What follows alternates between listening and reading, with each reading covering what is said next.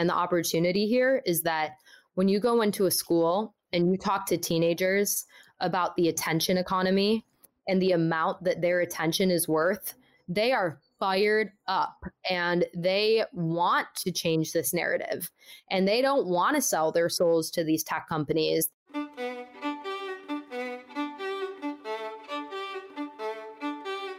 Hi, I'm Derik Mills. Welcome to the Glo Podcast. On social media, we tend to only share half of our story or very tiny portions of our story. We curate, we clean things up, we present a view that we think others will like. And research has shown that can be toxic. And we know in our hearts that the social media habit has caused us to pursue the value of social currency rather than social impact. This week's episode features a deep discussion about the impact of technology on our mental health, specifically the mental health of kids and teens. These days, kids know how to operate a digital device before they even know their own name. They're getting less sleep, spending less time together, and part of what suffers is the art of connection. Here to offer insight is Larissa May, also known as Larz. She founded the nonprofit hashtag Half the Story. It was an idea that started in her college dorm room and has grown to have a worldwide following today. She is pioneering the future of digital wellness for the next generation. Half the Story's goal is to help future generations create a healthy relationship to social media and technology to ensure we still develop those neural pathways that keep us emotionally connected. We discuss the importance of digital wellness, Half the Story's upcoming Global Day of Unplugging, the education programs her brand has created that are empowering youth to create healthy boundaries with technology, manage passive consumption, and to mind their scroll as a way of teaching how to be more deliberate in how they direct their attention.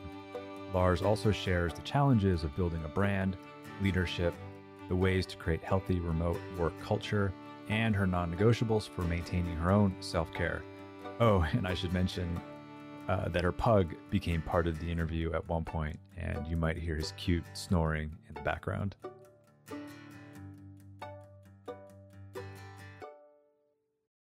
Hi, Larz. Great to be here with you. Hey, Derik. It's a pleasure. Thanks for having me.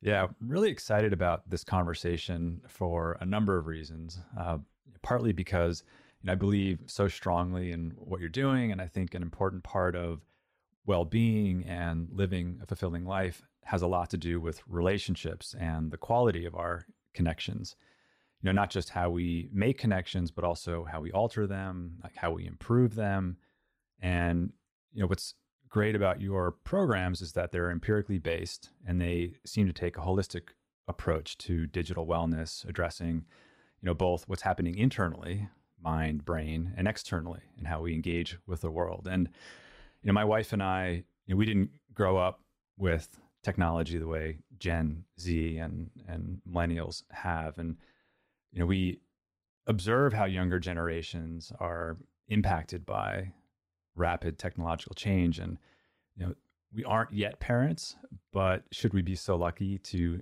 be parents one day? We certainly hope our children can grow up with the digital wellness sensibilities that half the story is supporting and facilitating. So i kind of see you as uh, something that i personally really need. And uh, you know like so with that let's start with your story. Both halves of it. And uh, uh, you know, I love the name of your organization and how did it come to be? Well, I think like the best things in life, our brightest ideas sometimes come at the darkest hours, uh, whether it be literally or figu- figuratively. And for me, you know, I I sit here as someone that is now, I guess you could say, on the forefront of the digital wellness movement. But I'm also someone that has contemplated whether life is worth living. And when I was in college, I actually, when I knew members on your team and I was working in the fashion world, I was really, you know, one of millions of young people around the world that were impacted by both the positive side of social media by building a career at a young age and being able to go to fashion week you know being some like girl from the middle midwest who didn't really ever have anyone from that world and that was powerful but then i also saw the extreme tool of destruction that technology could and was for me in a lot of ways. I had this social following and this this whole life, um, but behind the scenes, I was crumbling and I had suffered depression and from suicidal ideation um, pretty much since I was 16 years old, but I didn't really know what it was. I thought it was always just being stressed out and overwhelmed. And then I started to realize that, you know, first of all, I had a mental health problem that I needed to get taken care of, but second of all, technology plays a role in our mental health. We all have mental health. Not all of us have a mental illness, but given just the data that we've seen and the way that our world is shifted and how technology is actually changing faster than our brains and inherently changing the way that the next generation works, I was like, I need to pause, first of all, because my mental health needs it. But second of all, because I want to rewrite this story. And I believe that with knowledge is power, and that if we educate kids and we use tools and we use technology, that we can help them develop a healthy relationship with it because it's like fitness and wellness. And we expect that kids are going to have healthy relationships with tech, but we throw the technology in front of them before they even know their own name or how to cope with their own emotions. And that was it. I had the light bulb moment for half the story sitting in my dorm room. Um, I remember vividly just being in my dorm room, staring at an empty bed right next to me um, but somehow still having this vision that even though I had lost my friends and my best friend who was my roommate because they didn't want to be in my life anymore, that there was this fire inside of me that I knew that I could rewrite my own story through getting my help, but also that everyone has a half the story. And that if we use social media in a more authentic way and we use research and we use education and we use advocacy, you know, this is the path forward for a brighter future and the one that I won't stop fighting. And can you speak more to half the story, like as in, yeah. we're we're sharing what you see in social media typically is not the full story, and and likely not even half, maybe the, a tip of the iceberg. Yeah, half lucky. Yeah, and so half the story, you know, where the name comes from, is it started literally as this idea that half the story we only share half the story on social media but the parts that connect us are not you know the parts that you know oh derik sure you're a founder i'm a founder. Oh sure maybe you win awards and i win awards or maybe we do this and we do that. But the things that really connect us are the conversations like oh derik you lost someone you love so did i. Or oh derik you struggle with digital wellness or balancing your own personal relationships because maybe you prioritize your business more than your own self. Like, I don't know if that's the case, but it's a conversation that I have a lot with other founders. And I was just over the avocado toast movement. And this was like six years ago before anyone was talking about mental health and technology. And so that's where the conversation started. And so I printed stickers, got a $250 grant and then 30,000 young people around the world started to have that same story. And so, you know, I basically spent a year advocating and teaching young kids how to use technology to talk about mental health. Uh, but then I realized after, you know, thousands of, you know, conversations and and just surveys and through speaking with educators and parents that we aren't building a solution. You know, we can talk about mental health, we can talk about advocacy, and that's an important part of this movement and is why we created the Global Day of Unplugging. But we need to use education and research to really tell us and go beyond the traditional scales of mental health because mental health isn't just a isn't just a multiple choice answer right we need to use ai and technology to understand voice recognition and journaling and pulling keywords to see where kids are really at and build them a a tool that allows them to develop a healthy relationship with tech and two an educational program which is social media u that we can implement and bring to the masses. Nice. I want to come back to the programs you mentioned and, and the global day of unplugging uh, to answer your question yes i've certainly paid the price for prioritizing everything else over my own well-being and that's a separate conversation. yeah. Uh, it, it, that's your half the story. Exactly.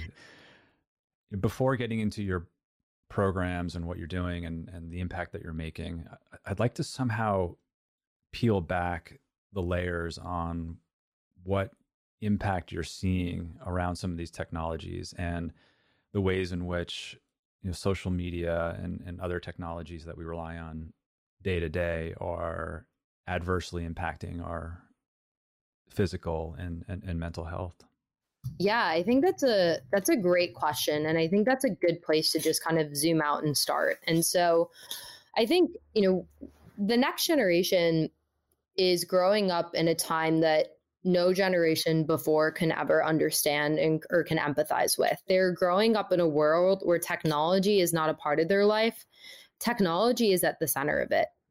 And what we've realized through the work that we've done and just zooming out is that it's not enough to say technology is causing anxiety, technology is causing depression, but we have to really peel back and understand why it's doing that. And what the science is telling us and the data tells us is that you know, for example, kids are sleeping less because blue light is one of the greatest disruptors to sleep. And sleep is a critical part of that mental health, social, biological matrix to optimize your well being. So they're losing sleep um, before the pandemic, kids were spending 30% less time in real life together than kids were in the 90s. This is pre pandemic, mind you.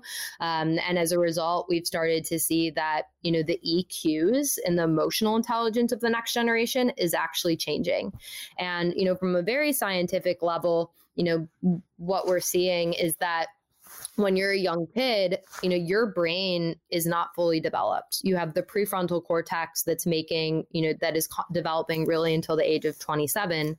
And that's the area of your brain that is making key decisions and strategy and ra- rationale and reason. When you're a kid, you're relying on the limbic system, which is all about emotion. And technology and social media, through these dopamine hooks that they've designed, are not just, you know, dopamine hits that are hitting, you know, once in a while, but our brains and these kids' brains and limbic systems are getting trained that that is what self validation is and we are basically designing these neural pathways that are getting in the way with our own emotional relationship with ourselves and our ability to problem solve, our ability to stay focused. And, you know, I'm sure you've also seen the increase in not only anxiety and depression, but also in ADHD. And so at half the story, you know, I think the conversation has just been so broad in terms of like, okay, technology is causing this, but like, we're not talking about, okay, but why? Like, what are the biological, what are the social factors? But then more importantly, how do we help these kids understand exactly how to shift those things so that they can feel better about themselves. And that really is through designing new neural pathways and applying things like mindfulness, like you use in your yoga classes, or CBT, like you use in some of the meditations that are designed, and applying those principles to technology and emotional well being. Um, and that's, you know, the reason why we're doing that is because now we're living in a mental health crisis and technology, you know, we, I interview teens and I wish I had like a, pl- I could play this for you right now. You know, it, it, it makes you want to cry because you talk to these kids and, there was a very poignant line two two that young kid said to me. One was a teenager that said my teacher tells me to take a break on zoom but i literally don't know what to do but to go on tiktok and then i just feel bad about how i look and i don't know how to get out of the cycle. Like they don't know how to like a break from one technology is jumping to another. And then the other thing that we've seen is you know young kids that are even teenagers are feeling sad because their little siblings are not even communicating with them. Like three and four year olds are staying behind technology. One, because, you know, technology has become a babysitter for a lot of people, and like a lot of people don't have resources to hire nannies and keep kids engaged.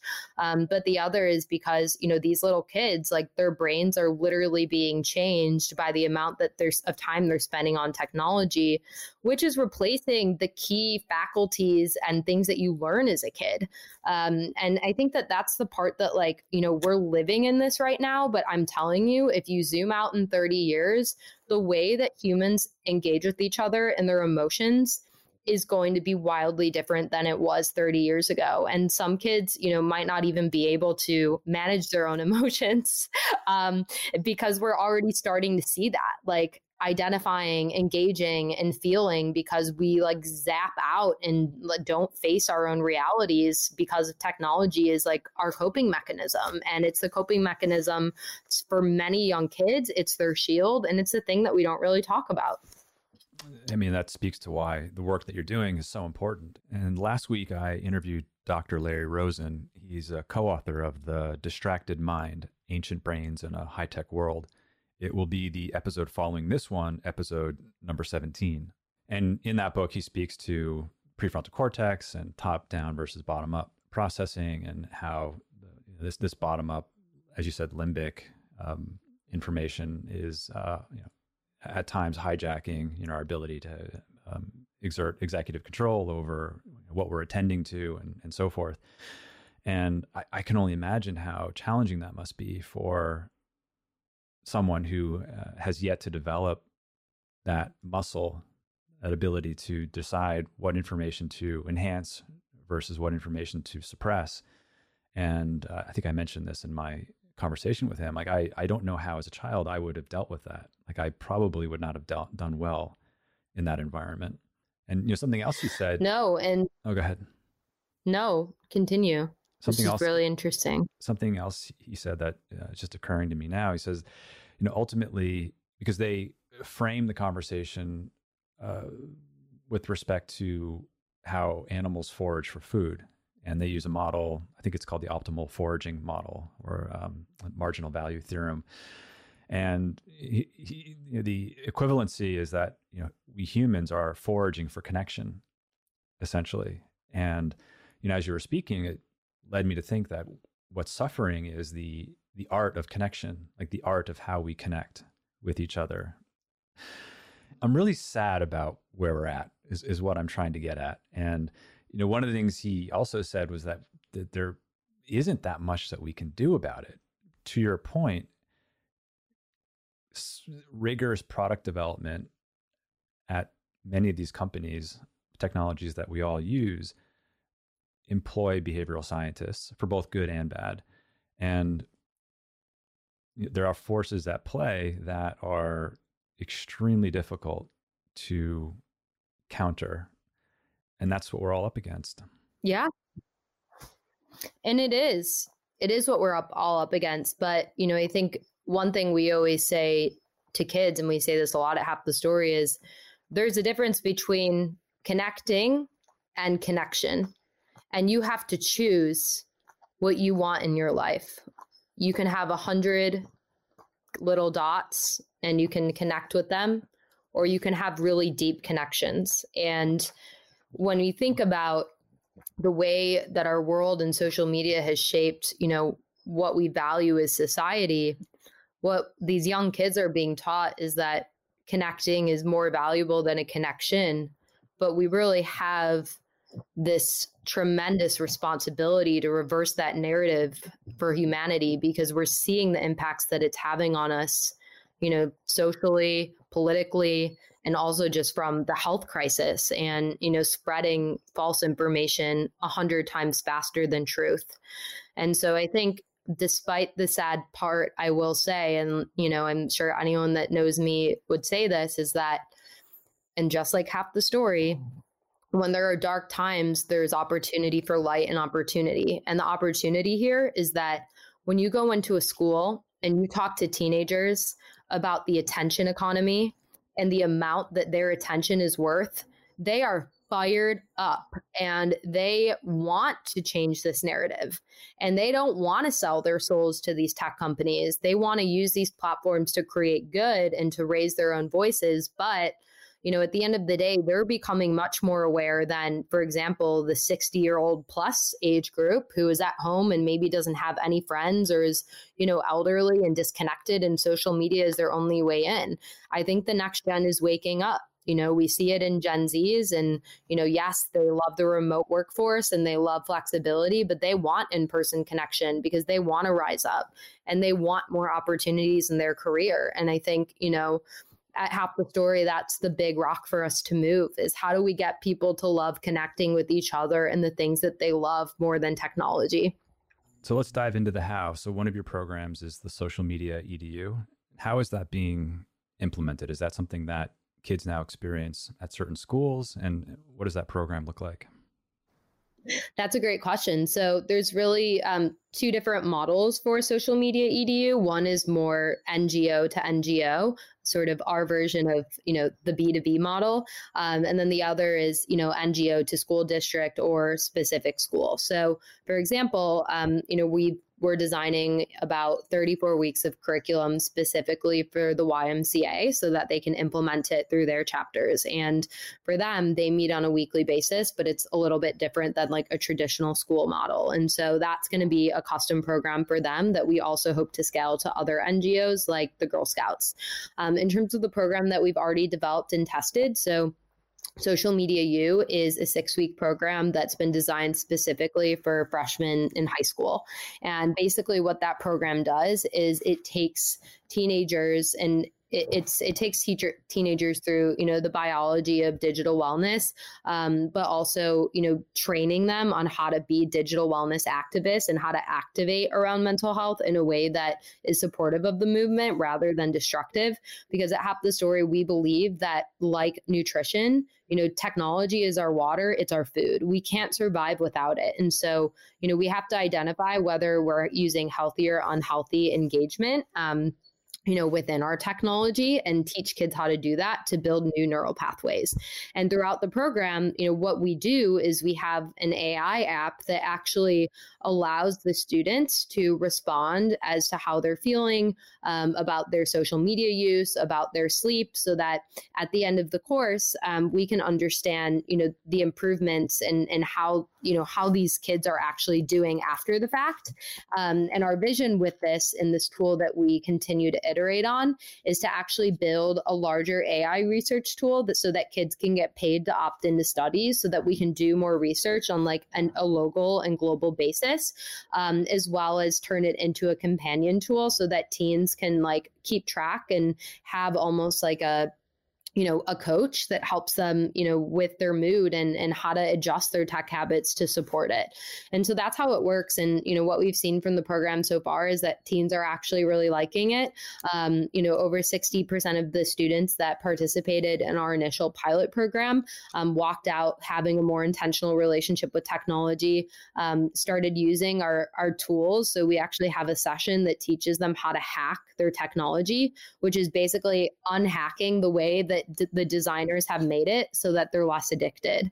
So doing things like taking the taking the color out of your screen, adding an away message for your text messages, sort of things that help disrupt the attention economy that has been designed to hook us all in. And so, you know, they love it spicy, they love it fiery you know, we have to get these kids fired up. If we just sit back and show them, you know, photos of a brain like a textbook from the 1980s, they're not going to care. You have to charge them up in the same way that they're getting charged about all the other causes that they're getting behind. Um, and, you know, that's my thought on this too is like the nonprofit space needs to be flipped upside down you know, I've worked in CPG and fashion and marketing, and my whole approach is, you know, we spend millions of dollars selling these products to these kids. Why don't we spend that money and use this space, this ad space, to empower them? And so we have a lot of fantastic partnerships. Um, you know, one actually being with Pinterest. They're the only com- social media company that is offered to promote our resources or put money behind our resources on their platform,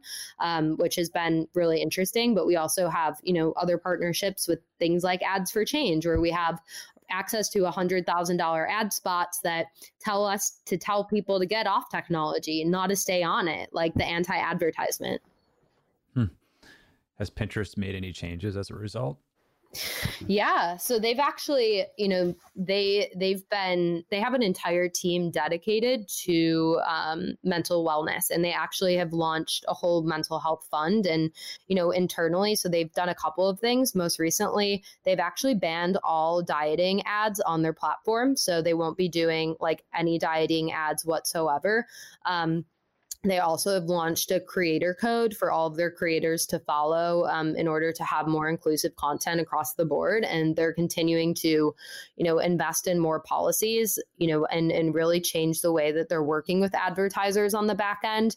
Um, but to more importantly, like I think keep the next gen's mindset in mind. And um, it's been really interesting because, like, you know, I will tell you, I've had a lot of conversations with different social media platforms. And I think, you know, they're kind of the only ones that I've seen really speaking to NGOs in a really serious way and getting insights from the next gen on how they can improve um, their policies overall. Because at the end of the day, it takes two to tango. And I've done a lot of advocacy work within social platforms and sort of you know talking to them about why or why not you know things that they're doing are good or bad for the next gen. And you know i can do this work all day long. I can shout things at the wall. I can mobilize youth but you know we need the social platforms to get on board um, in a really big way because humanity is you know humanity's mental health is at risk.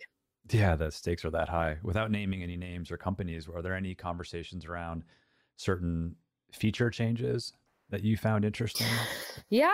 So, yeah. So, you know, it's it's interesting because I think, you know, within the last year, everyone, especially I'm sure you guys too, the the iOS 9 change has flipped everyone's marketing strategies upside down. And so, you know, I think internally right now all of social media is being turned on its head partially because of that change and because of Apple coming in and like giving people the power. I mean, Apple's giving people the power to take away their data from the Facebooks and Instagrams of the world. But at the end of the day, Apple is still going to get their data. So no matter what, we're not in control. It's just a shift of power, right? And, and of ownership. And, you know, I think there's still a really long way to go on that. Um, you know, I think brands are or the platforms are trying to implement more content and implement more CSR changes. But at the end of the day, you know, to me, it's like, how are you how are you how do you have checks and balances around your advertisers? And also like what does that cadence look like you know depending on the ages of your users? Like i don't think anyone under the age of you know 18 years old should be getting targeted between you know five and ten thousand ads a day which is what we all see right? Like i think you know there's there's a lot of changes that still need to be made and we need to advocate for and we've got we've got a long way to go.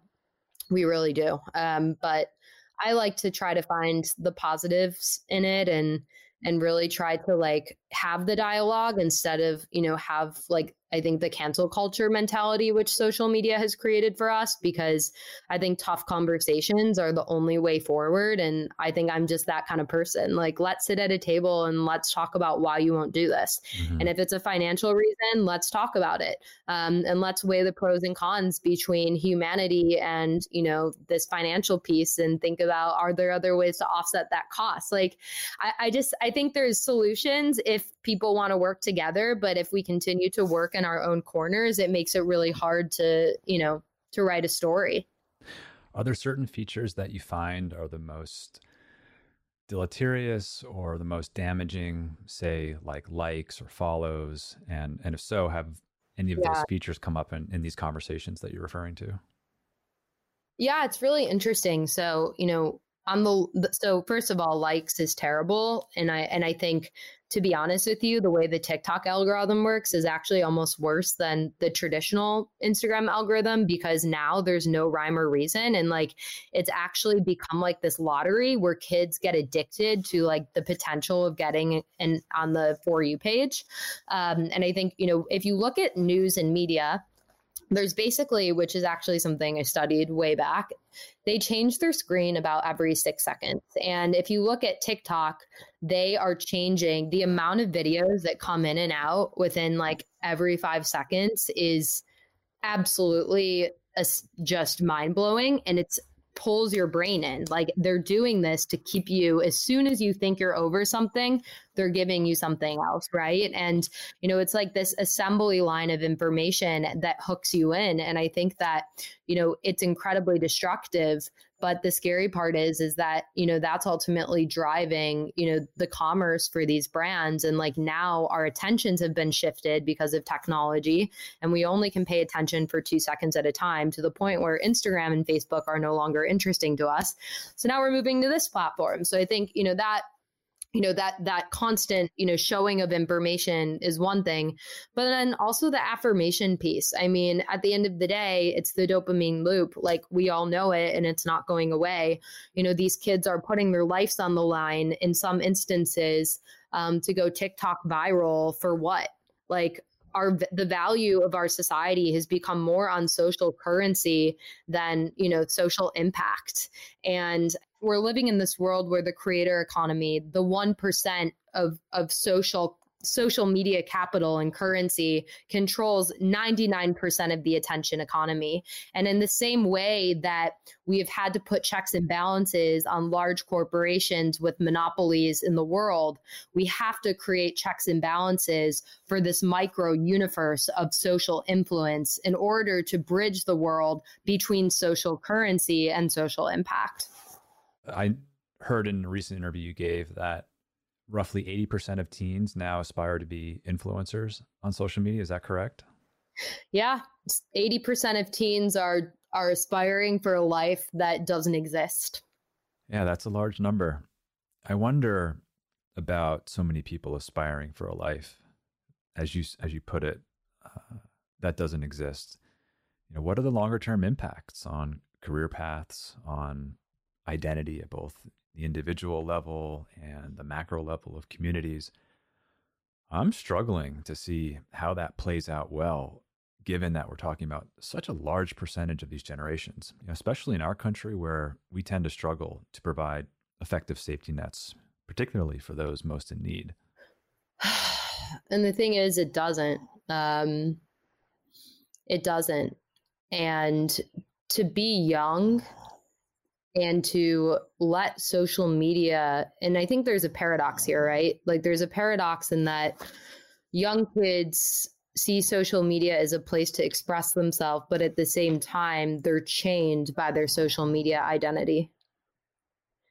And i think that's the paradox that we're all living in you know as a result. It's the tension between connection and connecting between you know self identity and also you know oh. self isolation and you know not even knowing who you are but using this digital world to pull it all together. And i think when i think about the future of the world i just my concern is that if we don't start to value humanity for what it is we're going to lose it yeah, that's that's a powerful statement. I, you know, and I think, you know, in the work that you're doing at Glo is, you know, this is exactly an example of healthy technology consumption, right? Like not all when we look at kids and we teach them, you know, if you tell your kids drugs are bad, they're going to go smoke a joint and they're going to go take shrooms and that's just what happens. If you tell your kids technology is bad and you build that idea that technology is this place it's bad but it's also your lifeline. You develop unhealthy habits just like food right? If if you're a kid and your mom guards you eating a burger and doesn't want you to have experiment anything you're probably going to have a disordered eating pattern in your life. And i think we just need to recognize that social media is here to stay. There are healthy and unhealthy ways to engage. There are mindful ways to engage through things like Glo um, and we can use this tool to bring us forward and to help us to improve our mental and physical wellness, or we can use it to destroy us. And at the end of the day, it's our choice. But more so, I think my responsibility to ensure that that next generation has those tools because you don't wake up knowing this. Just like you don't wake up when you're two years old and know that an apple is better than a lollipop and it takes it takes practice and habits. And a lot of parents and schools and districts don't have the resources or don't have the time to do that. And i think that's why the b2b you know from a half the story perspective the more that we can reach the nonprofits like the the even lower east side girls club or the girl scouts or ymca the more impact we can make because you know as what for as much as social media can destroy us for some of these you know also younger kids in lower demographic areas social media and tech can save them. And that's like the power of these amazing coding programs right? And like teaching kids how to get out of their circumstances. It's just about striking the right balance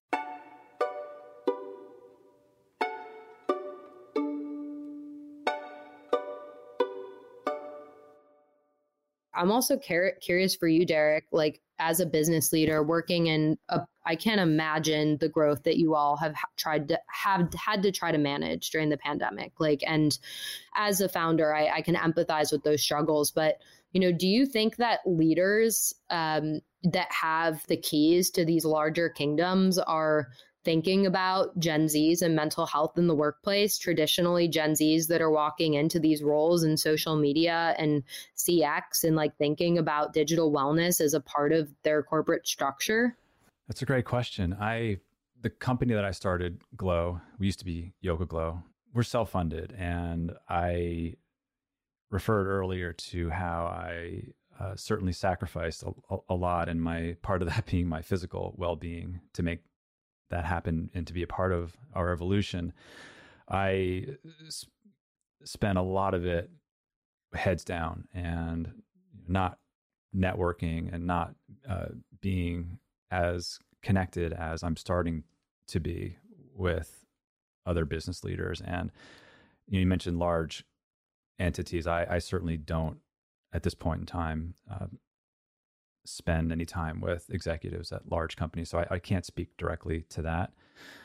Uh, there are plenty of people thinking about conscious business and how to run businesses in a way that are uh, considering the total set of needs of all stakeholders. And there are a lot of organizations doing great work in that regard. You asked about CX, or also known as customer experience, you know, our customer experience team, and how we address digital wellness. So I'll just zoom in on that one as an example. Um, in the early days of our company, starting like way back in November 2008, for the first four years, I handled all of our customer support tickets. So I know what it's like to be available for an unhealthy amount of hours every day supporting customers and the emotional toll that uh, you know, the highs and lows that that can take. The current configuration of our CX team does a few things, and I'll I'll list what comes to mind in no specific order. You know, it's really important to have clarity about working hours and for uh, team members to respect uh, time off if we know there's going to be a surge in support tickets, say during a holiday or around the release of a new feature, part of the team leader's role is to make sure that that's communicated well in advance and that expectations are expressed and negotiated in advance. You know, so that um, people have the opportunity to um, indicate the extent to which they'll be available or if they have other things going on in their lives. Uh, part of that also requires solid communication from other teams internally to notify CX of any updates well in advance that might impact ticket volume so that you know, there aren't any surprises. Also, our current CX team is really good at taking breaks. They message each other. Uh, we use Slack, so they message each other via Slack when a break is needed. And every Wednesday, we have a company wide self care hour where we don't have meetings, uh, we don't email or direct message each other. And after that hour every week, our CX team meets. Uh, currently, it's virtually. And they, they use that time um, to give shout outs or praise to other members of their team, specifically around how that person helped with a challenging situation. And I've been told by our, our director of CX that um, that time of vulnerability is um, is something that really helps create connection and also uh, serves as a learning opportunity uh, for how others navigate certain situations, and it it creates greater team unity and uplifts each other. You know that moment of of, of, of praise and recognition are you know, th- those moments are powerful and uh, they, they can't happen enough uh, in my experience.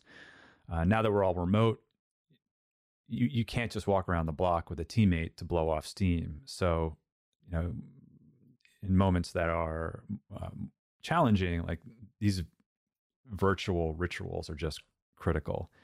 Also, every manager has weekly one on one meetings with direct reports, and uh, we use a tool called Lattice to help structure those. However, there are lots of great tools like that out there.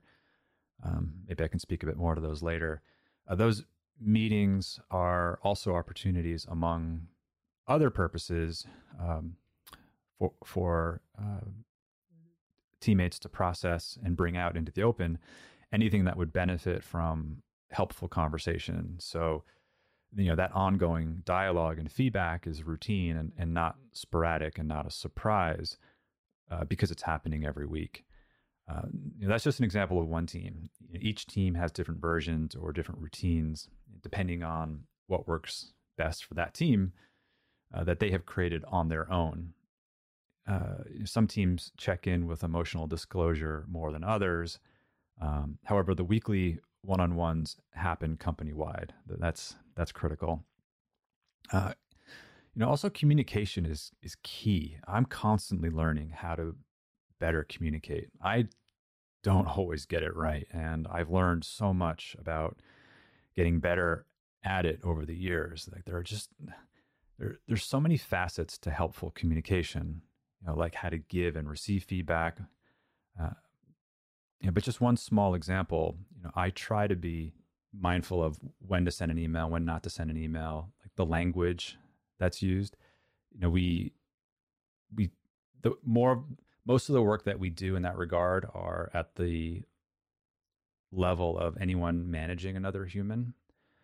And so we try to set an example. And so like for myself, like I will uh, uh, you know, unless it's extremely important and unless I already have that understanding with that person uh, that an email or a Slack may come off hours or on a weekend, I won't do it. You know, I'll use schedule send, for example.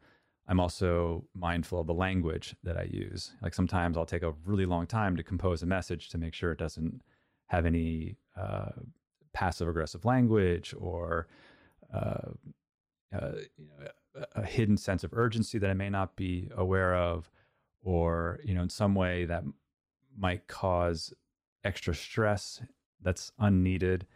Just really taking the time to be clear uh, and intentional about what it is I'm trying to convey. You know, especially through um, the written word and, and spoken word. Um, but yeah, I believe anyone in a leadership position has uh, the duty to be incredibly mindful about how these technologies are used and the impact that they may have. I think um, leading with empathy in a time of technology is so critical. And I think, you know, that's one of the biggest things that we have to remember is that we are not all walking commodities, which I think the technological world, whether you're an influencer or whether you're a leader or whether you're on the other side of a Slack channel, has done to us. And that at the end of the day, we're all people and we're all hearts. We're not computers, we're hearts. We all care. We all have struggles. And, you know, Derik, I'm, I remember, you know, when I heard about Glo in the beginning and, you know, when some of my ex colleagues were talking about it, I was just I was so uh, inspired by what you all had built because, you know, I'm someone that is building a nonprofit and not doing the venture route out of the gate and building something from the ground up is really one of the most tolling mental and physical things that you can do. And I say that because I think it's important that, you know, as I've grown up in this role, I guess, which started as really a passion project on a college campus, but now I've had to kind of grow up into this leadership role and report to a board and all of that. I've really started to take a hard look at the things that you were speaking about, which is how you prioritize yourself as a leader and how you set boundaries and say no. Because what you do as a leader is going to set the tone for your entire institution. And I think it's it's mind blowing to me now that companies are are starting to have to incentivize employees to take time off because they're not taking it. Like I think it's P and G or Unilever is literally giving an thousand dollar bonus, two hundred fifty dollars for every forty hours you take off, and you know we just. I think it's so hard to be a leader because you have this tension between you know i need to pay my bills but i also need to you know fuel my soul but i also have this accountability to be a leader and like i just I wish that more leaders could be honest about that, especially in the mental health space, because I think otherwise it's hard to. Sometimes you can have a little bit of guilt, you know, because you're just trying to figure out how to how to keep it all going, um, but also be a leader at the same time. Yeah, like you said, building something from the ground up will require a kind of everything you've got effort, depending on how I structure team and workload, how I structure roles and responsibilities, how I set, express, and negotiate expectations with those around me, you know, including family and friends, the extent to which I'm clear with myself about and follow through on self care non negotiables. Like all of that seems to determine how my well being will flow under uh, invariably unrelenting uh, conditions. Because the reality is, for someone starting something new, there's so much coming at you every day that is often outside the realm of your control. So, the challenge, as well as the opportunity, is how to create a healthy relationship with that reality. And I like how you said growing up into a leadership role. You know, that is certainly my experience. I feel like I, am constantly faced with opportunities to grow and grow up. And I'm so grateful that I've been able to be in this position for so long to allow for that growth to continue. It's just never ending. Uh, for example, I could do a whole season of episodes just on this topic the topic of inner and outer work in relation to leadership. I, I, I do plan to record some soon. Uh, but just briefly on that note, you know, we went through a period where we had a pretty toxic culture on our team, and it wasn't until I looked deeply at my own behavior and how I was showing up that things started to change. And that began a multi year process. And I would say it took about three to four years. And we started to emerge out of that era of toxicity about two years ago, give or take a, f- a few months.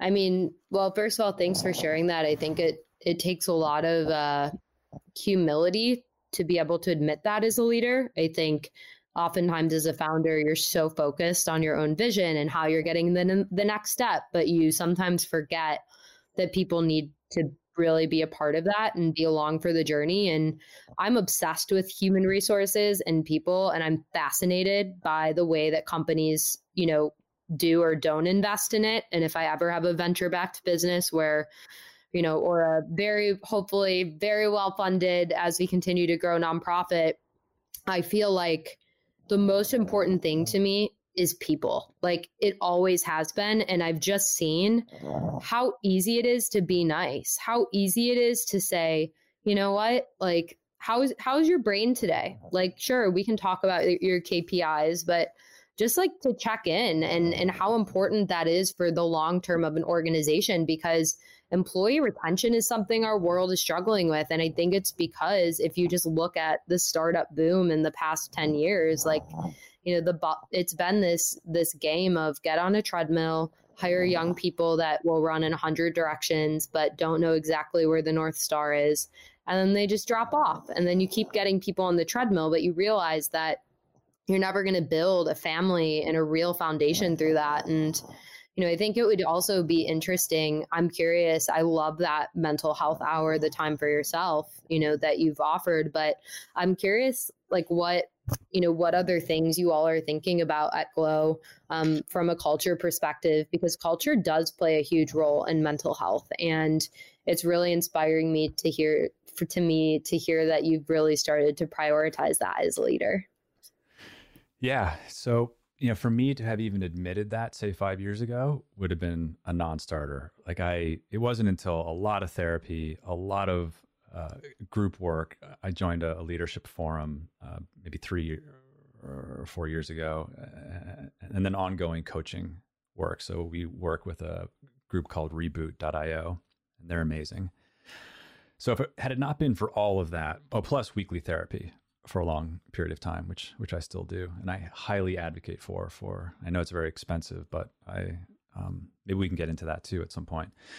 But you know, we you mentioned people ops. You know, we did not have an end to end, meaning from onboarding to offboarding people ops infrastructure or strategy. And it wasn't until quite recently that we uh, got serious about creating that and creating uh, the clarity and uh, structure that's needed to really support the vision that we had for healthy culture.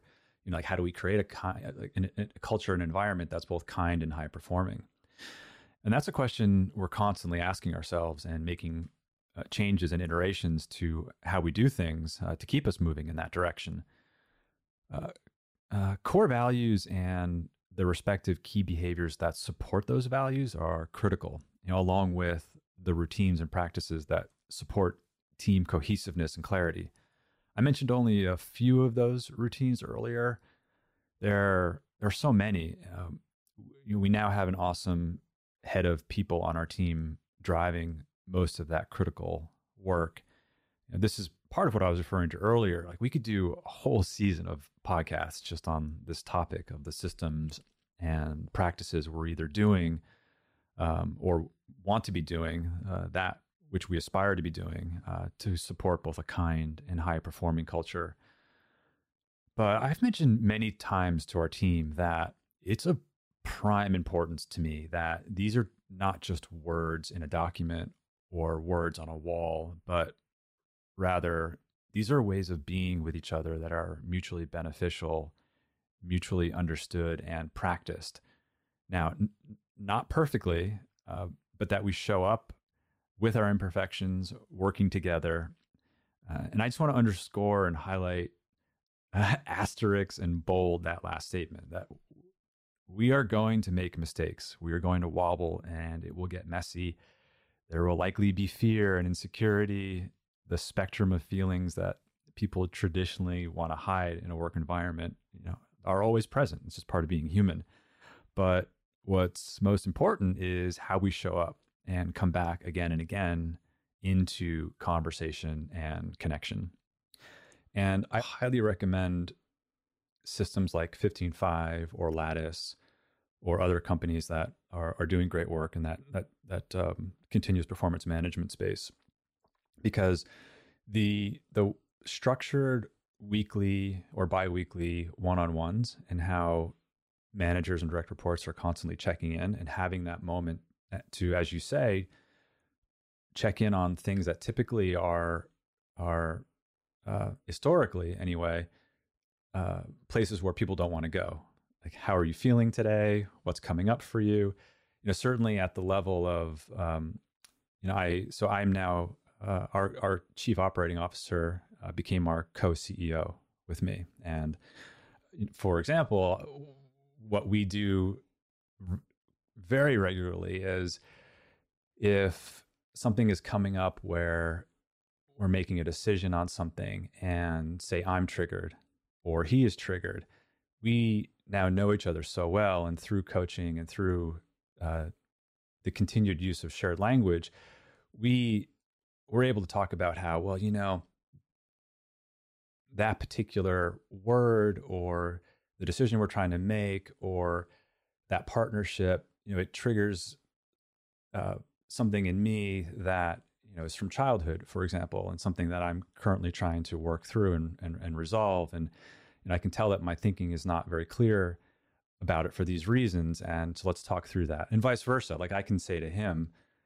the same thing. And we do it in a way that's uh, very supportive and nurturing and not in any way, you know, ever uh, weaponized or used to, shame in any way. And so what it does is it creates this environment where you know we can really share with thorough vulnerability, thorough uh, disclosure, like what's truly going on, you know, versus giving an answer or deflect, giving an answer that may come across as sort of uh, as a deflection or defensive or uh, you know walking away from a conversation knowing that gosh you know i really didn't say everything that i i wanted to have said um, or or even coming back later after having reflected, you know, that conversation we had yesterday, like I could tell that I was feeling something that I wasn't, you know, hadn't fully thought through. And I just want to unpack that further with you. And so, what I'm excited about is like, how do we scale that across an entire organization. And that's something that we're actively working on. And I know, again, people over process, I know different teams on our team do different versions of that. So the problem typically with one size fits all is that you may have certain teams that are comprised of certain types of people or personalities for which a particular method or process just may not be the best fit. And so you know we we try to you know given the clarity of values and key behaviors we try to let the best solution you know through experimentation and iteration kind of come to the top.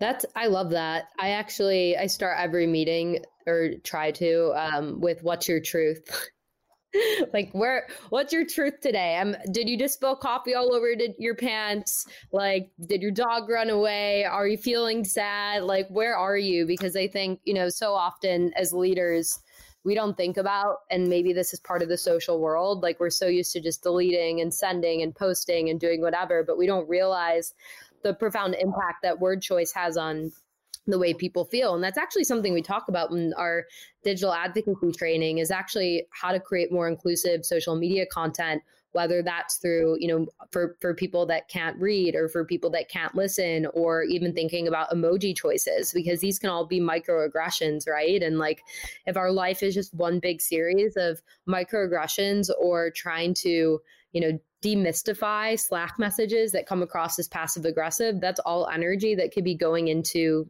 the output, like the true output. So I think it's um first of all thanks for your vulnerability and and for really sharing how you've made changes as a leader. I think we so often glamorize leadership and we position it as this like overnight Glo became x you have 100 whatever 200 employees and you know look at derik or you know look at like this. But then it's like behind the scenes there's this whole other journey of growing with your business and better understanding yourself and you know understanding and getting real with the fact that no one's going to believe in you if you don't live these values to your core no matter how hard that is. So you know i really appreciate you sharing that and you know appreciate your commitment to digital wellness and um, you know just this mission and for also using technology in a healthy way and helping people understand that that is possible through Glo. Thank you. I'm so glad you brought up the word inclusivity because we think of those values or our values and some of the other things I spoke to as if we're in the ring doing this together and all you know all showing up together in a supportive way that ultimately that creates inclusivity. There are other specific actions i think leaders and companies need to take to address some education around you know what sure. what can come across as a microaggression like what you know what what might you be doing or could you do that you might not be aware of that might um, be harmful to a, yeah. a specific group of people or yeah. so I, I, it's not it's not it's not simple it's complex and multi-layered and requires intentional commitment and follow through and as much as i tend to want things to happen immediately, changing culture and team practices takes time and patience, and it has no endpoint, at least in my experience.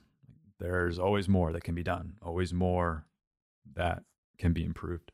But it's something that I, I certainly, you know, I didn't create this company to be a leader. I never wanted to be a CEO. I never wanted to even lead people. You know, I, I just wanted to create the experience of being in a real class at home with great teachers. And I was just so inspired by this word yoga, which the reason why I wanted to frame our conversation is because I was introduced to yoga in a college philosophy class. And I, to me, it was all about connection. Like how do we, how do we engage the world such that we're making deeper, more meaningful connections? And how is it that we excavate what it is that, that we want and, uh, and to, and to, you know, essentially you know create a life of of flourishing and well-being. And so you know all of my efforts in terms of leadership have been you know, uh, you know, completely as a result of loving the work that we do extending that love out to our members our team and wanting to be a part of an environment that just feels emotionally healthy. And that's what, yeah. that's what that's what drives me. And yeah i think it can be problematic when one sets out to to be a leader for leadership's sake versus to be a leader for the mission's sake or uh, the stakeholders' yep. sake, you know. And so that, I think that's where that's where I see leadership kind of go awry.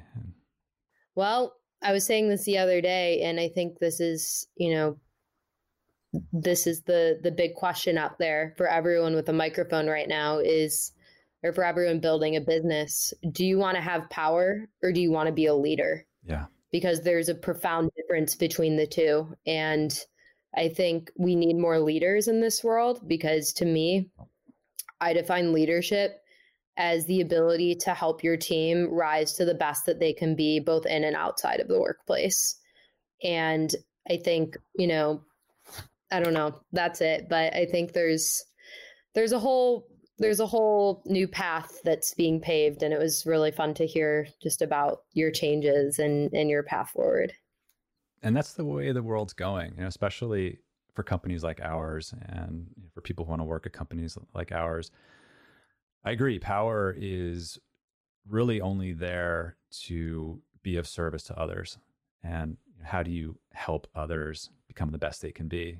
Now, of course, I'm speaking to my small world of leading a small team. However, at the level of society, culture, structures, institutions, government, like that's a broader conversation with with um, much more at stake. But in my situation, there's no really other use or need for power in my in my. No, there really isn't. There really isn't, and that's it you know that's it same goes for social social media power but um yeah but i'm you know i'm super grateful for for this opportunity to chat with you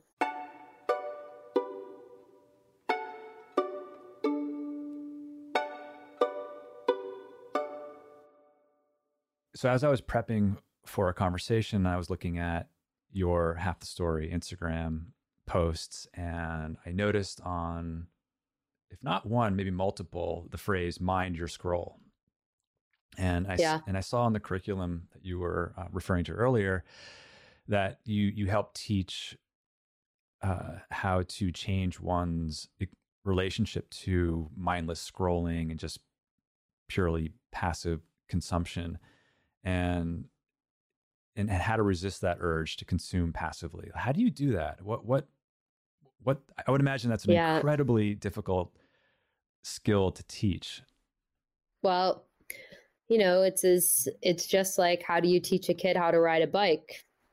You know, I mean, I think when we think about our, our methodology, so first and foremost, you know, the way it starts is, you know, we we have to introduce these kids to what digital wellness really is. And the way that we describe digital wellness at Half the Story is the idea that you can have a healthy and positive relationship with technology that helps you lead a more fulfilling life. And that is how we define digital wellness. But in the way that we do that, and I think I kind of was explaining this, is that, you know, we all have neural pathways. And basically, you know, the way that you make something a habit in your life is by literally training your brain and committing to it so that you can change your habit over time, right? And what we do is, you know, first in thinking about healthy when we teach the kids. So first we help them really define their relationship with technology, DTR, um, whether it's healthy or unhealthy. And we talk about you know, and teach them about active versus passive consumption. And we have them actually do an exercise where they track their social media and technology use for the week and identify the way it made them feel and whether it was passive or active consumption so they can understand whether there was an intention or purpose or not.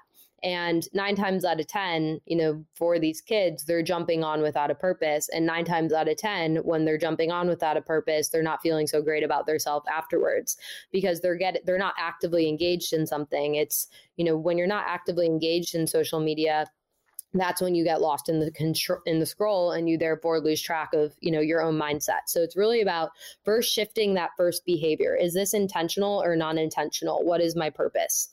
And then from there you know we go into how do we actually do habit building and set small steps like in cbt for therapy right? If you're struggling with can eating you, disorder you, you, know oftentimes you, for our listeners uh, cognitive behavioral therapy cbt yes co- Yes, cognitive behavioral therapy. Yes. So cognitive cognitive behavioral therapy. Um, I don't know how many of you are familiar with that. But basically, it's about changing um, cognitive be- behaviors and improving emotional regulation. And that happens through a number of coping strategies. And so for me, I like to use the word self soothing stra- strategies instead of coping because I think coping can be a little bit of a negative word. So um, what we do is uh, kind of going back to this is we teach kids how to actually build new pathways in their brain um, by doing things like a manipulating their phone settings things, like the art of tidying up your phone, turning your phone into grayscale because your brain is, and that is why half the story is black and white primarily. Your brain is actually less interested in black and white color schemes, um, which is why we've chosen the grayscale. Um, and then the second thing we do is we teach them small habits and things that they can do, both that are on their phone and off their phone. So, what are small changes you can make? Like starting every morning with instead of going on your phone, replacing that habit with creativity or play, um, like journaling or art. Because I don't know how many of you have done the artist way, but the scary thing is, is that that entire journey is about how to tap into your younger, younger child and play. But what we're seeing is that kids don't know how to activate play and flow state because they're so hooked into their phones. And so for us, it's a, a mixture between changing, you know, building new neural pathways and new habits with hacking your phone and then developing new ways to connect with your emotions and creativities through new tools. So by linking the action with the feeling and then th- them reflecting on that, are they then changing their behavior? Are they realizing, gosh, when I do that, I feel like shit afterwards. So I'm just not going to do that thing anymore. Yeah, and and that's where the commitment comes in, right? And that's where you know we're we're working on an AI platform that kids could actually download on their phone and allow them to basically measure their like social media habits and their mood so work together because right now the research tool kind of it doesn't interconnect with that api um, but we're hoping to get there so that we can be that companion be like hey you know you said you're feeling down today and you've actually spent three times as much time on tiktok like you can you we suggest that you do this or like here link out to YogaGlo and like do a meditation or you know go do this like to kind of so that these kids can see how this impacts their mood in a quantitative way but then give them content and storytelling as something that goes beyond just you know the course. Nice. And last question what are your non-negotiables for your own self-care it's a great question. Um, non negotiable number one is I don't work on Saturdays. Um, and I tell people that. I think, you know, I used to be someone that worked every day of the week. No bueno. So I don't work on Saturdays. My second non negotiable is I start every single day doing something for myself. So I've started this new thing where I take a walk every day at 5:30 or 6 a.m. I have my coffee and it's the first thing I do. And it has absolutely revolutionized my mental health because I'm someone whose brain goes a million miles an hour in the morning. And then my third non-negotiable is, you know, gosh, I would say I I have a couple, but I think, you know, the third for me is is really human connection. I need to connect with people, at least one person a day in a deep way that has nothing to do with work. Um, because I could work till the cows come home, but I know that what my mental health matrix is physical well being, eating really healthy, connecting with people and then ultimately you know getting creative which is a bonus but one i struggle with the most right? And i always look at that as like my pie for my mental health. And you know i these change these these these change a lot but those are my ones right now. Um, and i'm not afraid to say no. And i'm not afraid to say no if someone calls me or texts me and i'm like nope this is me time. Sorry you're not going to get this till monday. I'm not i'm not answering you on a saturday. And what's the threshold that takes you from shallow connection to deep connection? Like what what typically defines that for you? for me, it's, um, you know, when you reach flow state in work or creativity, it's reaching flow state and human connection and conversation. And I will say, I feel like I felt that in our conversation today. It wasn't like mm. a Q&A, but like getting into deep paradoxes, getting into philosophical ideas, um, and also being able to examine deeper, you know, our own patterns and talk about them with friends. Like, hey, I notice myself, I keep doing this thing. I really want to break this cycle. Like, let's talk about like the psychology behind that and why. Also, a lot of my friends are mm-hmm. psychiatrists, mm-hmm. so we like geek out on just like understanding why people work uh, yeah. the way they do. But yeah, I mean, getting in flow IRL, there's nothing better. That's beautiful. Well, thank you. I felt the same about our conversation. So, when is your global day of unplugging? And is there anything else you'd like to let us know about? Yeah, well, anyone that's listening to this, uh, we have our Global Day of Unplugging on August 7th, and we're looking for different individuals all around the world to take the Pledge of Presence. And you can do that at theglobaldayofunplugging.com. We, whether it's for a minute, an hour, just disconnect and plug into the things that you love and re examine your relationship with digital wellness. And then the second thing is if anyone listening is interested in volunteering or donating or bringing social media you to your school, you can go to halfthestoryproject.com. And we have a lot of exciting updates happening this year. And, you know, I'd love to spread our mission with you. But thank you so much, Derik. I also have a lot of fun ideas on how we could potentially do um, maybe some digital wellness yoga classes, or maybe there's like some fun things down the road that we could do in, in the new year. But outside of that, thanks for your leadership. And, you know, hopefully the next time I'm in LA, maybe we could grab a coffee. It would be really wonderful to get to know you better and, you know, just learn more about your journey. I would love that. Let's make that happen. Perfect. Well, it's a date. Thank you, Larz. Thank you to our entire team behind the scenes at Glo.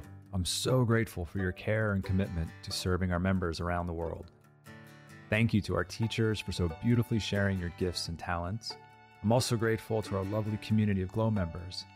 You've supported us since 2008, and because of you, we get to continue to do the work we love. It's the combined support of our team, our teachers, and our community that grants me the privilege to continue to bring you the Glo podcast. Thank you to Lee Schneider at Red Cub Agency for production support. And the beautiful music you're hearing now is by Carrie Rodriguez and her husband Luke Jacobs. And remember, Take care of yourself because our world needs you. Thank you for coming on this journey with me. You can find the Glo podcast on Spotify, Apple Podcasts, or glo.com slash podcast, or wherever you listen to your podcasts.